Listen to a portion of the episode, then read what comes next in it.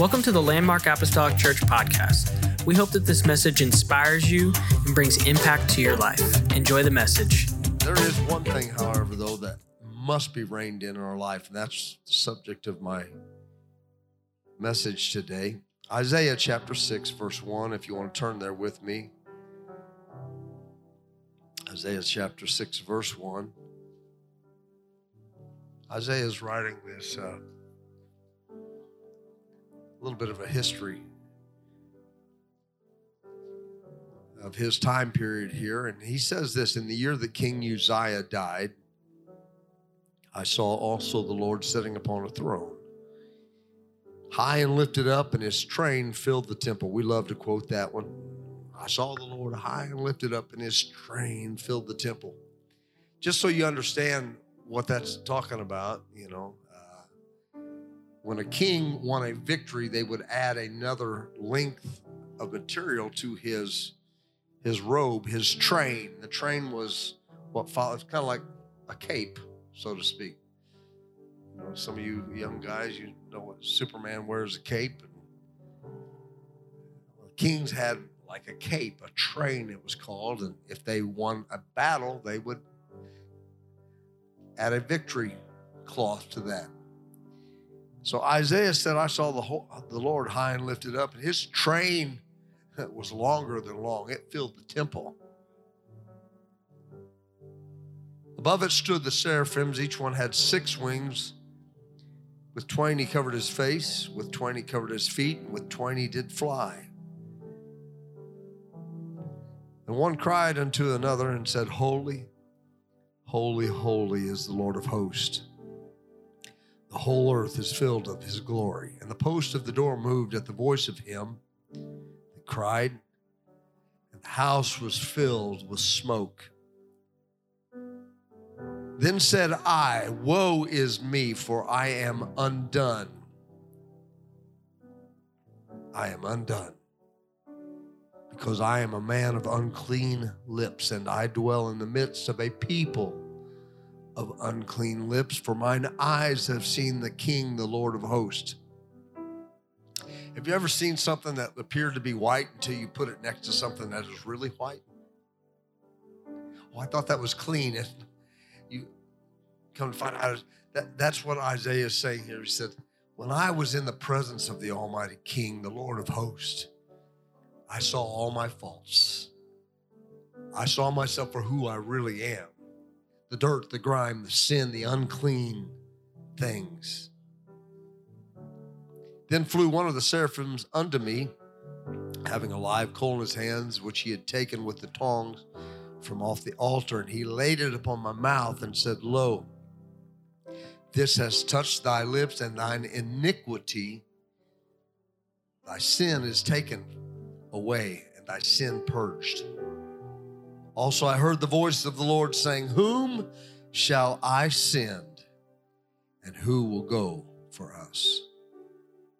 Then said I, Here am I, send me. Here am I, send me. Praise the Lord. I just want to preach to you today, when pride is king, when pride is king, pride cannot allow to go unchecked in our lives. It cannot. You may be seated today. Thank you, Sister Graham. Now, I've had a lot of people come to me over my years of ministry that are just new and they're hungry. And uh, they don't know really too much about God's word or where to get started. And oftentimes, you know, they, they will ask me, so where should I start reading? I don't know. The, the Bible is overwhelming. I don't even know where to start. And so a lot of times, you know, I, I tend to point people in the direction of the book of Acts, uh, apostolic Pentecostals, uh, obviously. Um, you know, we uh, we differ in some ways from uh, some other traditional doctrines. Uh, we go back to the book of Acts, and so we still believe that that we are uh, the modern-day book of Acts church that is still still living, alive, and well, believing in all the things that took place in the book of Acts. And so the history of the birth of the New Testament church began there We are simply a continuation of, of that church in so many ways. We, we are apostolic, uh, Pentecostal, and uh, we believe in the same things that the apostles taught and believed.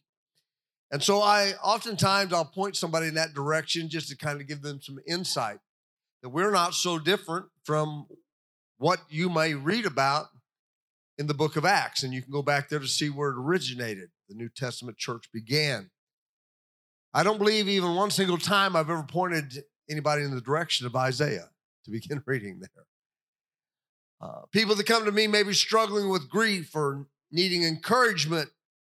I might send them to a, a book in the Bible that would deliver those things, maybe Psalms or Proverbs for a little meaty word, you know, little tidbits of gold nuggets of wisdom from the writer who was the greatest, most wise king that has ever lived. Man, the book of Proverbs was fantastic for things like that, but I would probably not send them to the book of Isaiah.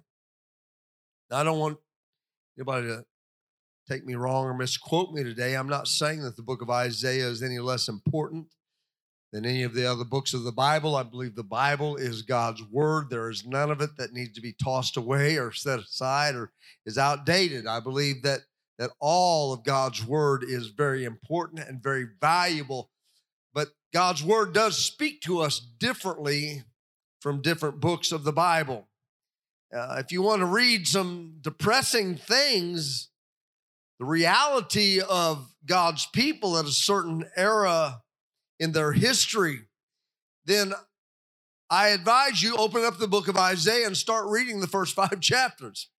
It will fit exactly to a T if you're looking for some things to kind of bring you down a little bit, some depressing things that were taking place.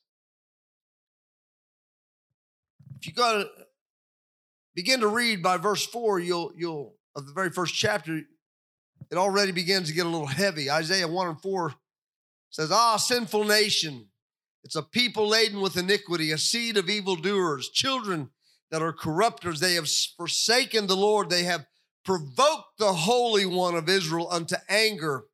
They are gone away backwards." If there's one thing I can tell you today, have you ever been around somebody that is a provoker? I was just in the presence of somebody here recently, and we got tickled uh, talking about it later, uh, and uh, this particular person walked in, and he turned everything, even the good things we were talking about, the positive things, into a confrontation. And I just kind of rode the wave. I mean, I, I just, I didn't let it get to me, but But I, I left there thinking, that's not somebody I want to really hang out with. I really don't want to go out to supper with them. I don't really want uh, to sit next to them. I don't want to go over to their house for game night, you know, because they are a provoker. But the Word of God tells us that God's people, they provoked God so much that it made him angry. If there's one thing I do not want God to feel towards me, it is anger. I do not want to suffer God's anger. The Bible says, "Woe unto the wicked," Isaiah three twenty-four, "and it shall come to pass that instead of a of sweet smell, there shall be stink."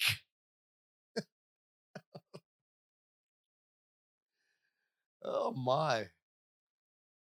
My wife would not let me cook some things in the house the other day before we had company. She said, "You are not smelling." I wanted cabbage soup. I don't know why. I woke up that morning and I said, "Man, you know what sounds good to me? I bet you this is the first time in thirty-eight years of marriage that I have ever woke up and said that this has ever come out of my mouth. You know what sounds good to me? Cabbage soup." I'm sure she expected biscuits and gravy, you know, or, or some bacon and eggs and maybe a nice cheese omelet on the side or souffle or some quiche or something like that. But no, I woke up craving cabbage soup, and I thought my sweet wife would look over and say, "Well, go ahead and make yourself some." She said, "You are not making that cabbage soup. We are having company over. It's, it's our children are coming. My house is not going to smell like cabbage soup." I said, "Yes, dear." So I waited until everybody left, and I made my cabbage soup.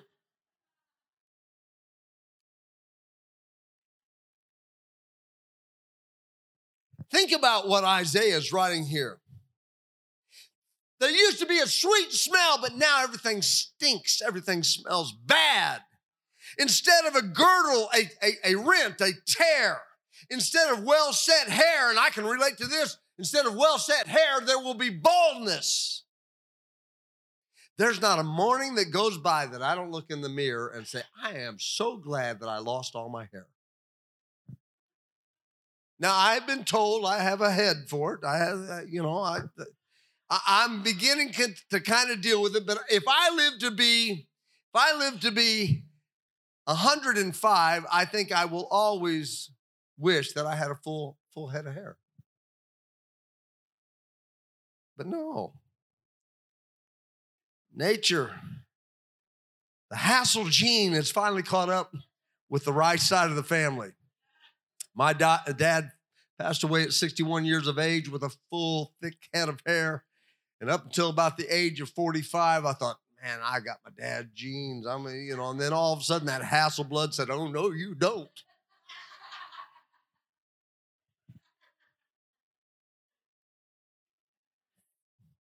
Follically challenged, that's what I am. Follically challenged. Thy men shall fall by the sword, thy mighty in war, and her gates shall lament and mourn, and she being desolate shall sit upon the ground. There's even one point where Isaiah compares. Now, this is not the Philistines he's talking about. This is Judah. Judah.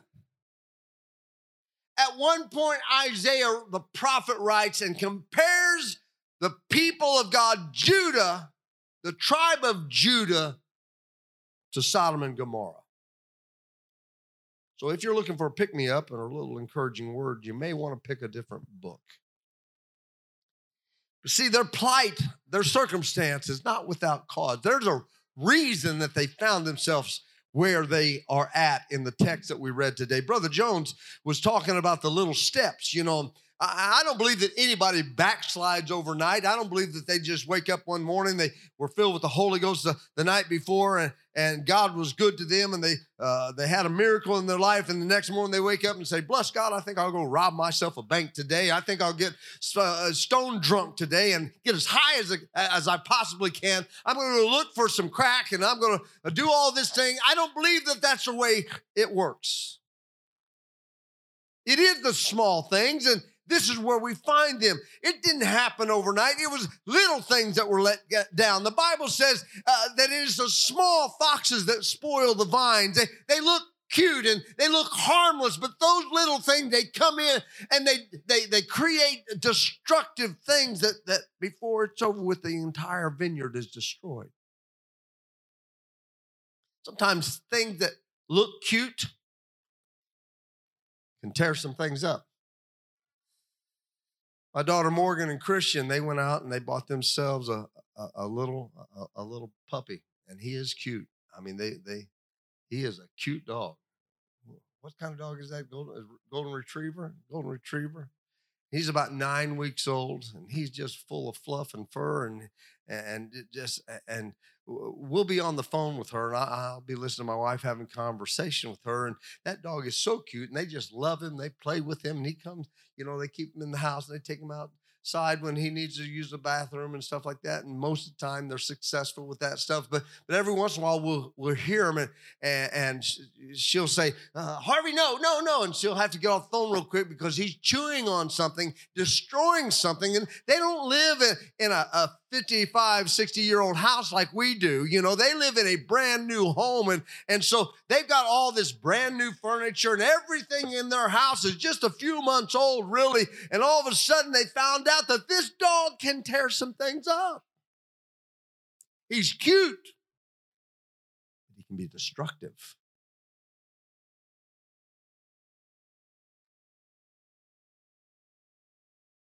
There's a reason that things are so bleak. Judah has fallen into idolatry, and it was led there by their king. their leader, Uzziah. Uzziah started his reign at a very young age of sixteen. I think back to when I was sixteen. That's forty years ago now. forty years have gone by. I think back to when I was sixteen, probably my sophomore, junior year of high school.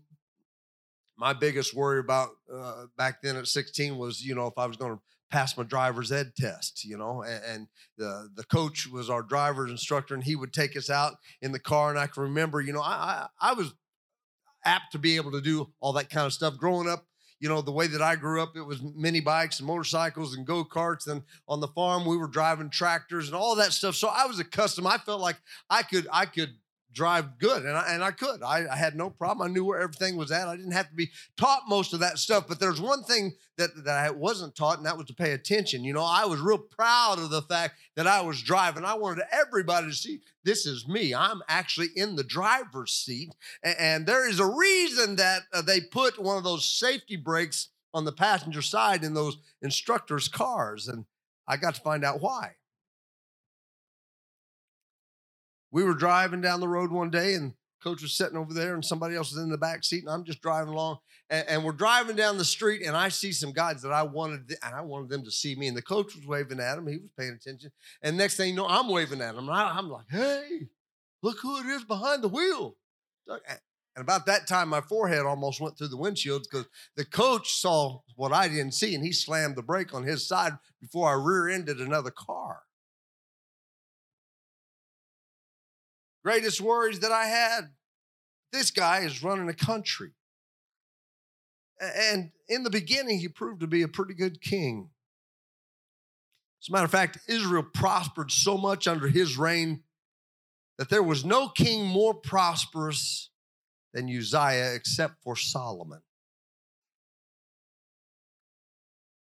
Second Kings fifteen and three tells us that Uzziah started off good, and the Lord was pleased with him. And this is what the Bible says, because he did right in the sight of God.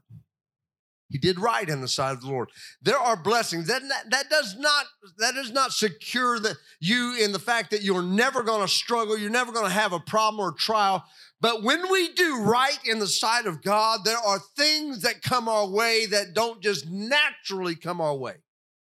Good things, blessing. It opens up God's ability to bless his children when they do right in his sight. I know we don't like hard times, we don't like trials, but I will say this, that trials and difficult times, they make me realize my need for God. Trials do. Hard times do. I understand that, that, that there are some things that I can't fix. There are some things that I can't write a check out for and make go away. There's some things that, that I have to depend upon God, and that's not a bad thing. We need to have an understanding that we need him. But then there are other things, blessings that come. Some people can't handle trials, and some people can't handle blessings.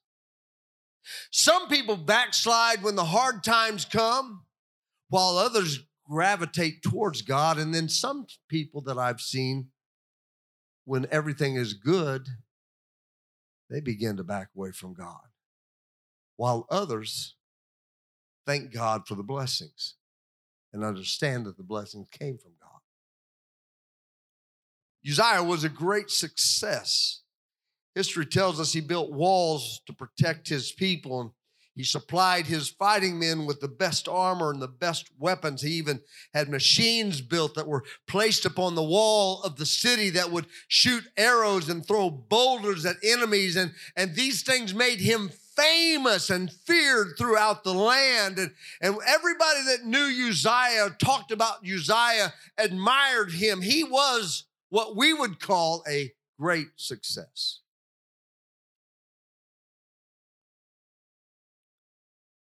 Being successful wasn't his problem. I believe that God wants us to be successful. I do. I believe God has blessed some of you that are sitting here in your businesses and in your occupations, and he has called you to be a, a success, and he is helping you to be a success. There's some of you that are sitting here, you're understanding the power of having the anointing walk with you while you go through your daily routines. God, I believe, wants his people to be successful, but not at the expense of becoming prideful.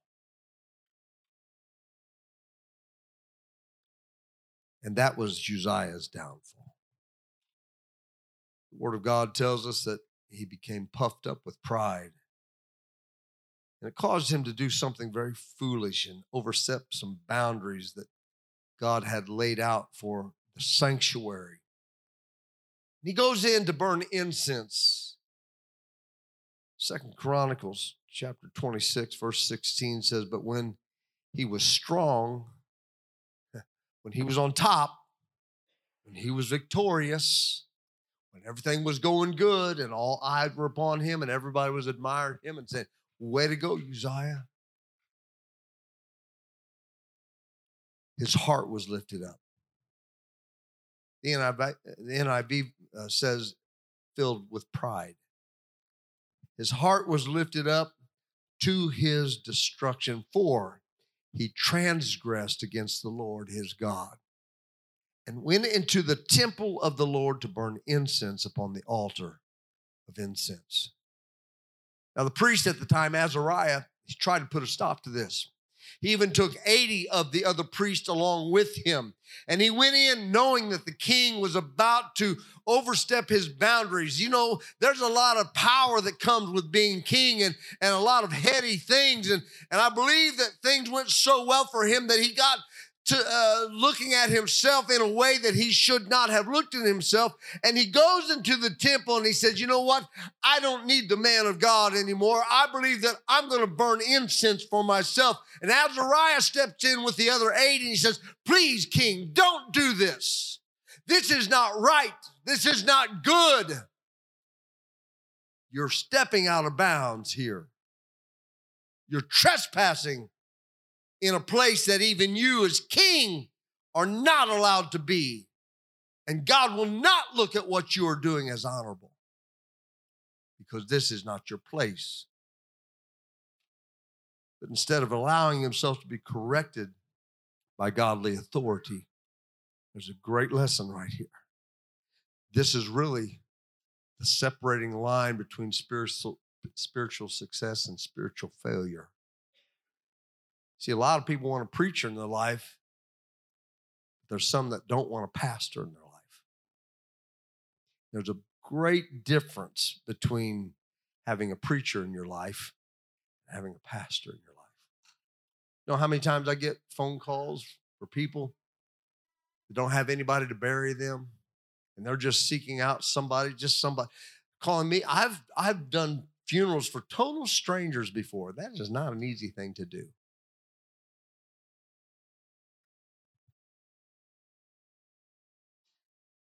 Spiritual maturity, humility will allow, and I'm talking about me, I'm throwing myself right into this same category. I need a pastor in my life. I need a spiritual authority in my life. Yes, God has given me some authority in the spirit uh, uh, by the position that he has called me to step into, and I don't take that lightly. I, I understand that there's some things that sometimes, and, and I'm the I'm the kind of, of, of a pastor that I think uh, likes to have a lot of fun and likes to laugh and likes to have a lot of friends going uh, around me and, and a lot of good things happening around me. But there are times when God says, okay, you're going to have to step in that pulpit and you may ruffle a few feathers, and some of those feathers that you ruffle may even be your own. And that's when I find in my own heart how much pride I have. Am I willing to be directed? Am I willing to allow somebody to speak things into my life that I may not be super comfortable with, or am I just bound and determined to do my own thing? Who is my king? And I find out a little bit about myself. Who's ruling in my life?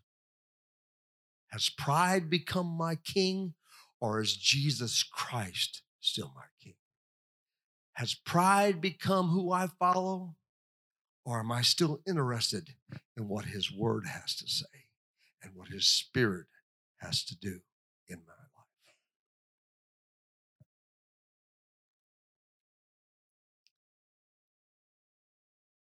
life? Uzziah said, not interested in what you have to say,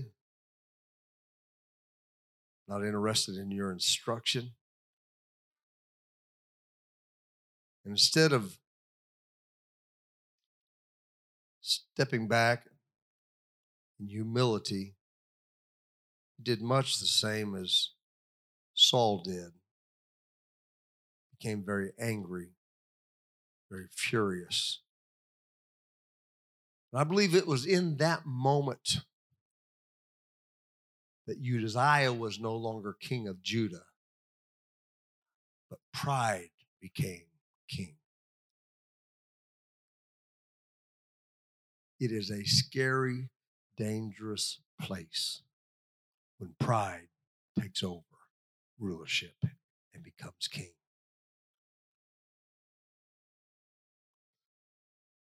What could have been avoided by humility changed his legacy. The Bible tells us that he was stricken with leprosy on the spot. Now, I'm thanking God today that we do not live in the Old Testament times. God did a little bit of this back then. People stepped across the line.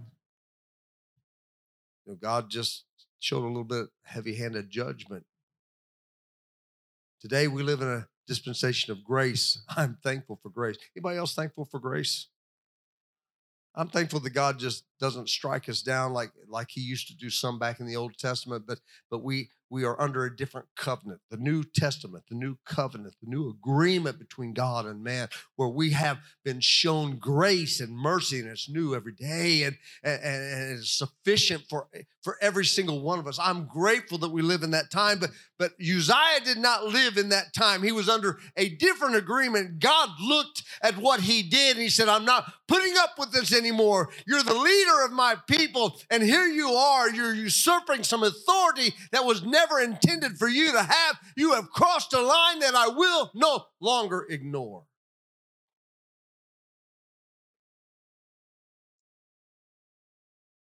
Stricken with leprosy, and he deals with that leprosy for the rest of his life. And everything that he accomplished was swallowed up in that moment, and none remembered him for the good that he had done, because pride became his legacy. Pride was his downfall. The sixth chapter of Isaiah struck me so strongly the other day. I wrote myself a note to study it out, because there's a change that takes place. I asked myself, did I? Why did Isaiah start this chapter off the way that he did? I thought it was just a strange way. That's the first thing that really captured my t- attention. Why did he start off by saying, in the year that King Uzziah died? And I know there, there are some things, that's a, that is kind of a major thing to take place, you know. But usually when I when I talk about something I want to go back, I, I don't usually go to my um, person that I'm talking to and say, you know, in the year that that Ronald Reagan died, strange way to open up a conversation. It struck me that the reason that he must have said it this way was he was trying to define some type of timeline to say, when Uzziah died, it represented something great.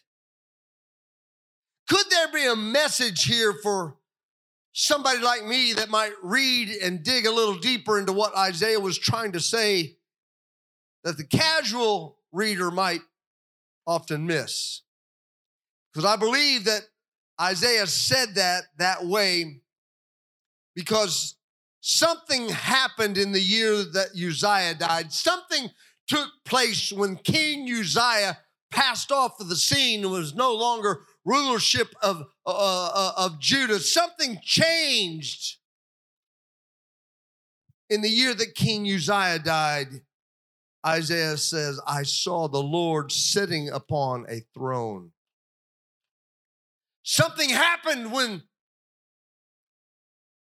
the king that was filled with pride was no longer standing in between God's people and God. Pride separates us from God. But Isaiah said, I saw the Lord sitting high upon the throne, and it wasn't just at some uh, abnormal time, but it coincided when Uzziah died. It was when pride was removed from the country that God was able to be seen clearly again. And when he saw him, he said he was high and lifted up, and his train filled the temple. I believe something began to well up inside of Isaiah, and he said, no longer are we going to be a nation of defeat, but there is going to be victories coming our way again. Pride has separated us. Pride has defeated us. Pride has caused our enemies to overtake us, but now we're looking at a different dispensation. Pride has been removed, and God can begin to bless his people and bring victories to us again.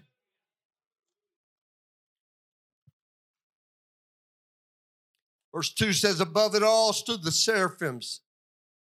Each one had six wings. Two they covered their face with, and two they covered their feet with, and two they, they, flew, they flew with. One cried unto another and said, holy, holy, holy is the Lord of hosts. The whole earth is filled with his glory.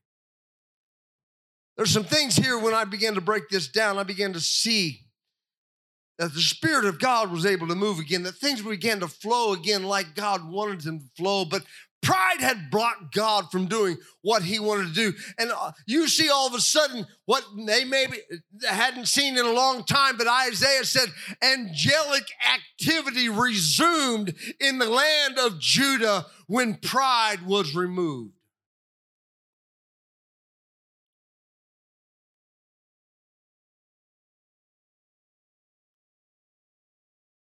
The post of the door moved at the voice of him that cried, and the house was filled with smoke.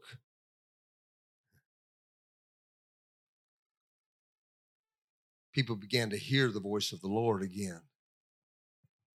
It began to shake the very foundations of the things that had caused them to fall away from God.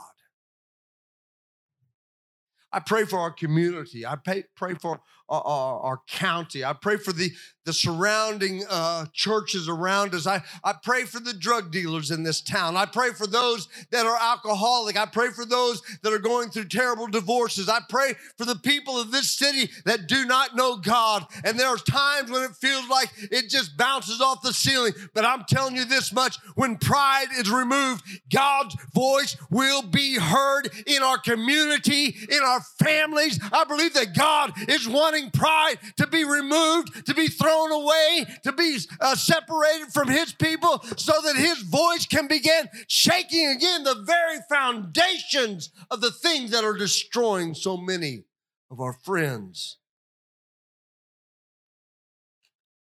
Then said I, woe is me, for I am undone. I am a man of unclean lips. Dwell in the midst of people of unclean lips, for mine eyes have seen the King, the Lord of hosts. One of the angels, having a live coal in his hands, from off the altar, laid it on his mouth and said, this has touched your lips. Your sin is taken away. He said, also, I heard the voice of the Lord saying, whom shall I send? Our music would come today. And who will go for us? I believe God's still asking that question of his people today.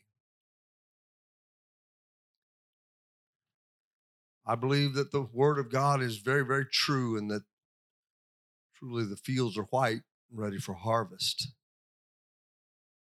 When God looks around, I mean, it's kind of the nature of our nation today.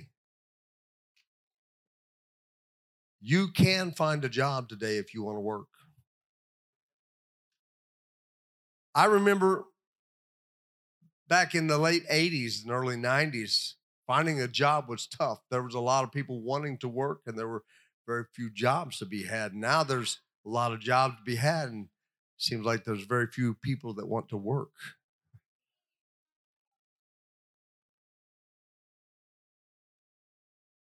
How often have we driven up to a place and it's closed, and you're like, why is that closed?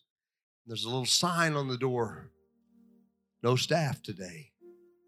Not enough staff to keep the doors open. Where, where did, how did we get here?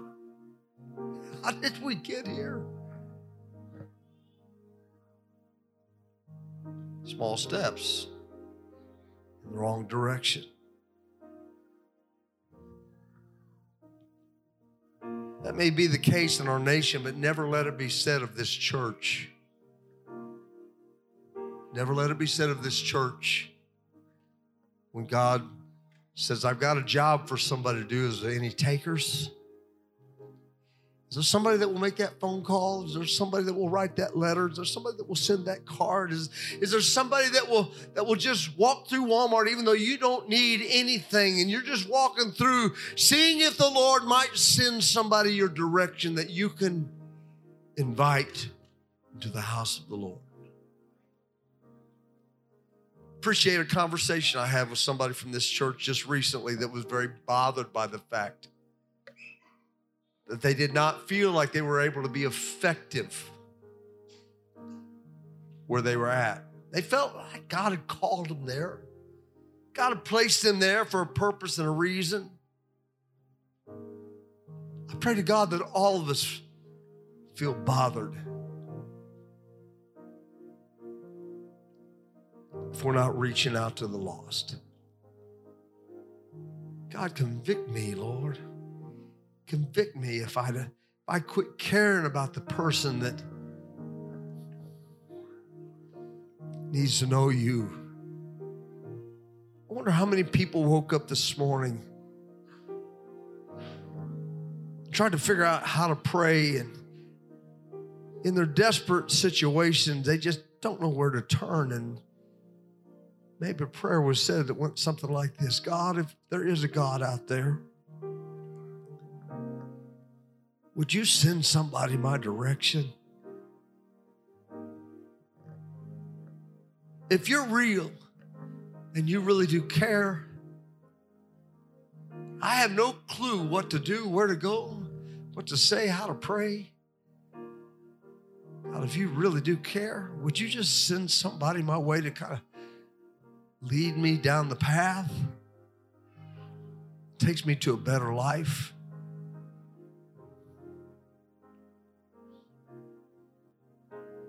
Would you stand with me today?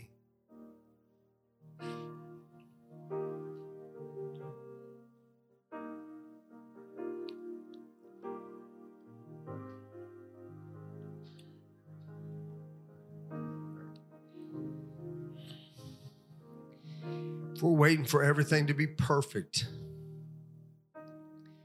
before we feel like we can reach out to somebody that's lost, we'll be waiting forever, because it's never going to be perfect. Isaiah's time wasn't perfect. It had just begun for the pendulum to swing back in the right direction.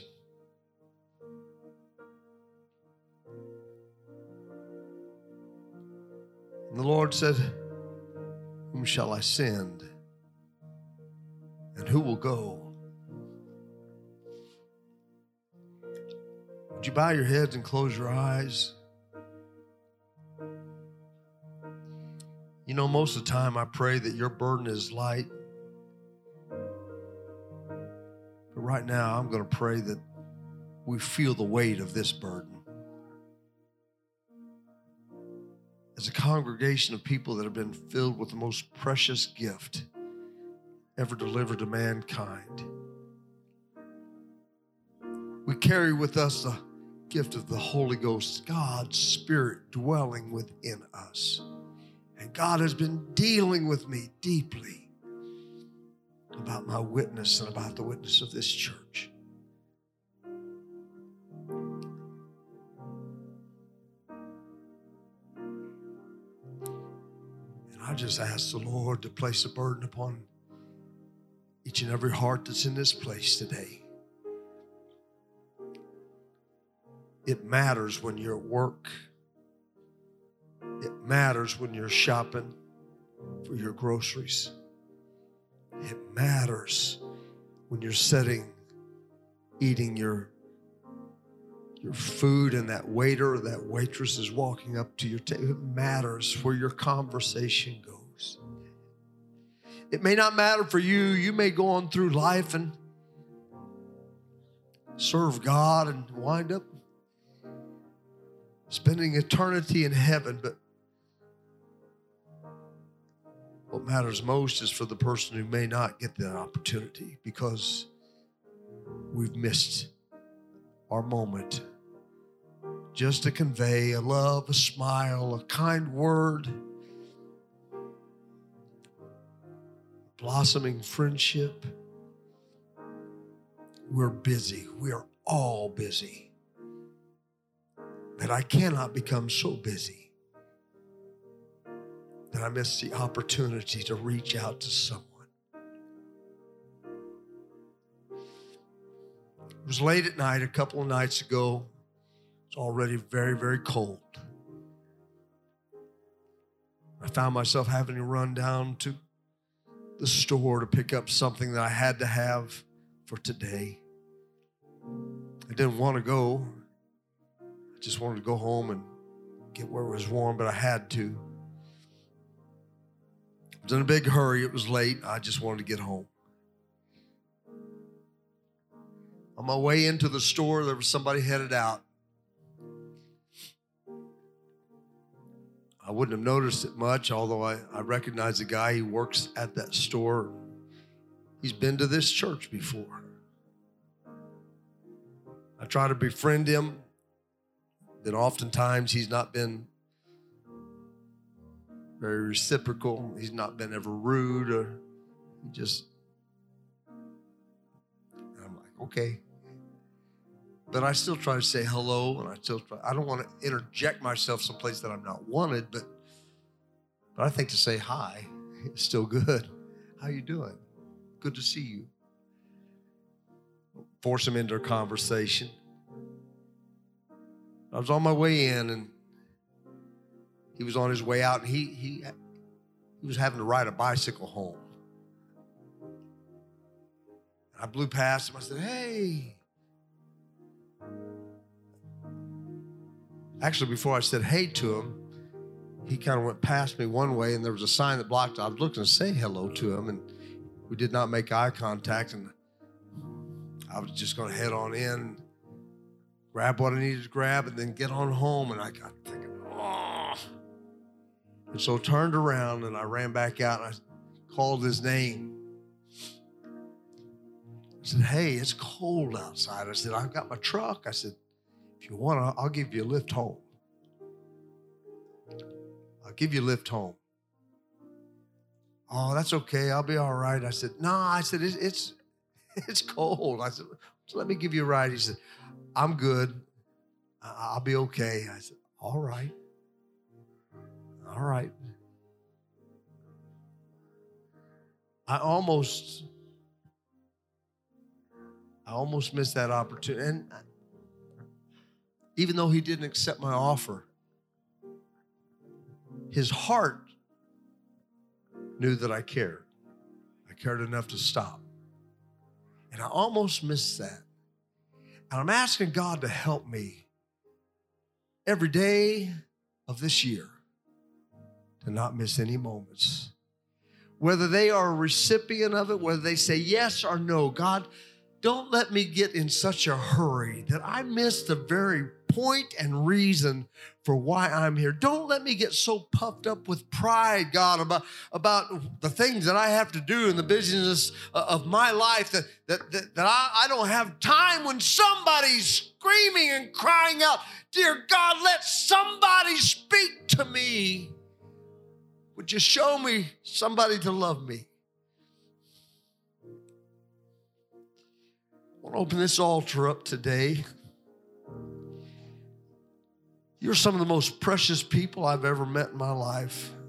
I don't think pride is a huge issue here, but I do think sometimes busyness can get in our way.